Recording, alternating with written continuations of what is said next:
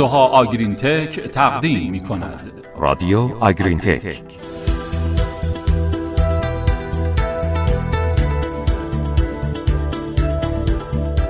با نام و یاد خدای مهربون. سلام به شما شنونده های خوب رادیو آگرین تک از اینکه همراه پادکست گروه علمی کشاورزی محسنیان هستید از شما سپاس گذاریم سلام دوستان گرامی حالتون چطوره؟ توی پادکست این هفته به تأثیر تنش حرارتی در دوره خشکی روی عملکرد بعدی گاف ها می‌پردازیم در ادامه همراه باشید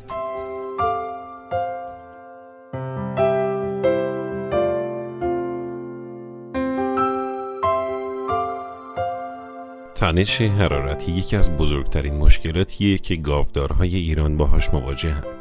وضعیت آب و هوایی ایران به طوریه که تقریبا 6 ماه سال گاوها با تنش حرارتی روبرو هستند. علاوه بر این تجمع گاوداری های کشور تو مناطقی مثل تهران و اصفهان که تنش حرارتی تو اونها شدیدتره بیشتر هم هست.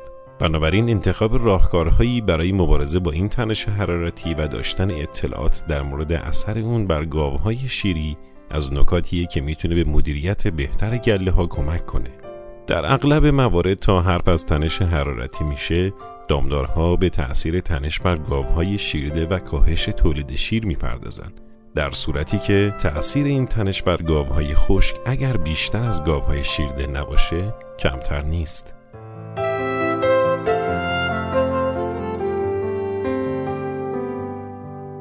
با این توضیحاتی که شنیدین بنا داریم در این برنامه و برنامه بعدیمون که آخرین پادکست ما در سال 98 هست به تاثیر تنش حرارتی بر عملکرد گاوهای خشک و گوساله های حاصل از اونها بپردازیم.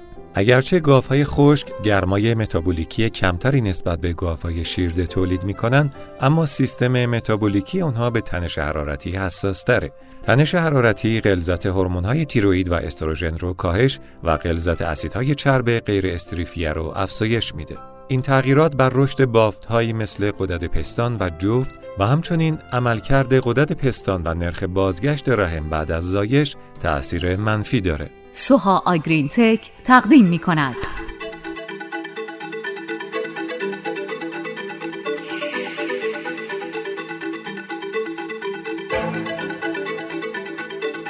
خنک کردن گاوهای خشک باعث میشه تا تعداد گاوهای حذف شده تا ده ماه بعد از زایش کم بشه و وزن تولد گوساله ها افزایش پیدا کنه. همچنین کیفیت آغوز هم در گاوهای تحت تنش کاهش پیدا می‌کنه و میزان ایمونوگلوبین و سطح لاکتوز، چربی و پروتئین در اون کم میشه. استفاده از وسایل خنک کننده در تنش حرارتی باعث میشه تا تولید شیر گاوها بعد از زایش افزایش پیدا کنه و حتی در بعضی از منابع گفته شده که این افزایش تا اواسط زایش هم ادامه داره. سایر نتایج هم نشون داده که خنک کردن تبخیری قبل از زایش باعث میشه تا گاوها پیک تولید شیر بالاتری داشته باشند و زودتر هم به پیک تولید برسن. علاوه بر اون گاوهای خنک شده تداوم شیردهی بیشتری هم داشتند.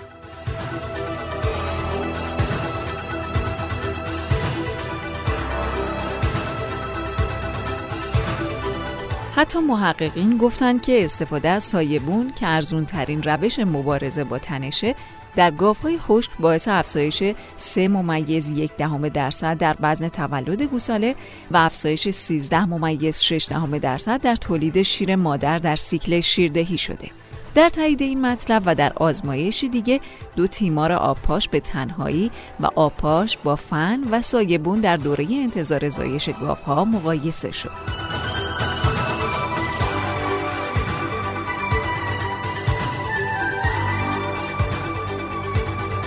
بعد از زایمان هر دو گروه در جایگاه یکسانی نگهداری شدند. تفاوتی در دمای مقعد، نمره بدنی و بیماری های بعد از زایش بین دو گروه نبود. اما در 15 روز اول بعد از زایش تولید شیر در گروه دوم بیشتر بود. یعنی 36 ممیز یک در مقابل 34 کیلوگرم در روز. نتیجه این که اگه در دوره خشکی از سیستمای پیشرفته خنک کردن مثل فن و آبپاش استفاده بشه نتیجه اون رو در همون تولید شیر اولیه گاف ها می‌تونیم ببینیم.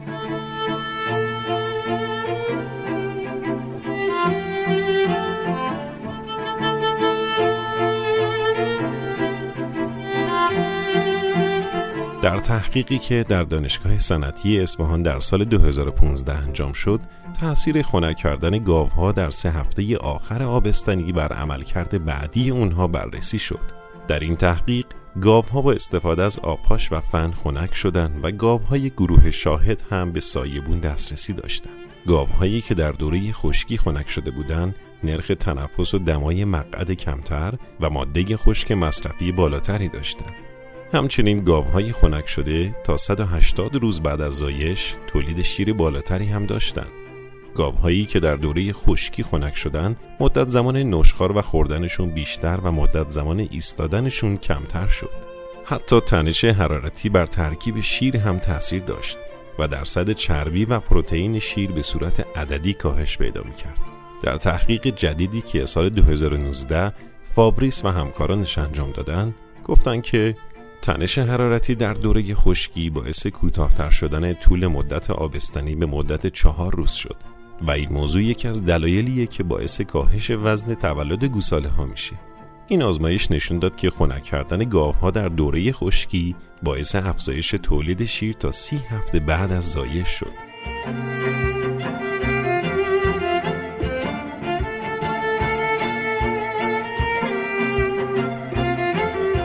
از تأثیرات دیگه‌ای که تنش حرارتی بر گاوهای خشک داره کاهش عملکرد ایمنی گاو هاست همونطور که می‌دونید سیستم ایمنی نقش مهمی در جلوگیری از بیماری هایی مثل متریت، جفتماندگی و غیره داره. به همین دلیل با افزایش تنش حرارتی در دوره خشکی احتمال وقوع بیماری های مرتبط با ضعف ایمنی بیشتر هم میشه.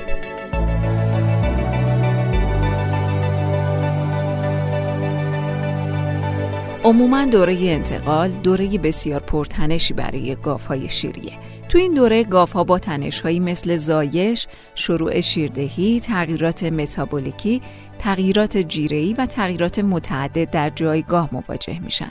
به همین دلیل باید سعی بشه در این دوره تا حد ممکن از اضافه کردن تعداد تنشها خودداری بشه و تا اونجایی که می‌تونیم برای مقابله با این تنشها به گاوها کمک کنیم.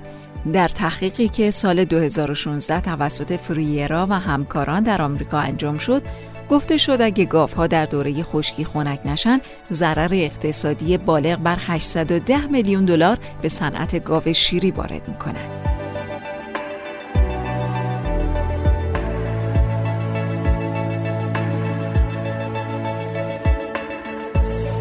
نتیجه کلی این که شاید مهمترین جایگاهی که باید در اونها از سیستم خنک کننده استفاده بشه جایگاه گاوهای خشکه و هزینه‌ای که در محل نگهداری گاوهای خشک انجام میشه خیلی سریع به دامدار برمیگرده. حالا بریم نکات کلیدی برنامه رو با هم مرور کنیم.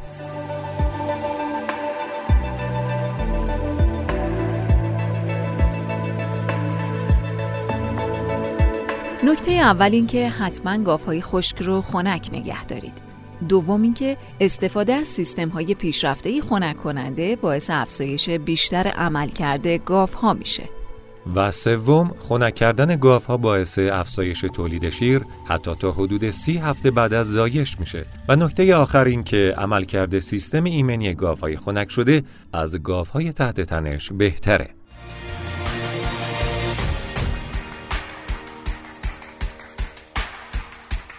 با پادکست هفتگی چهل و دوم شرکت سوها آگرین تک همراه بودید. و در این برنامه درباره تاثیر تنش حرارتی در دوره خشکی روی عملکرد بعدی گاف ها صحبت کردیم.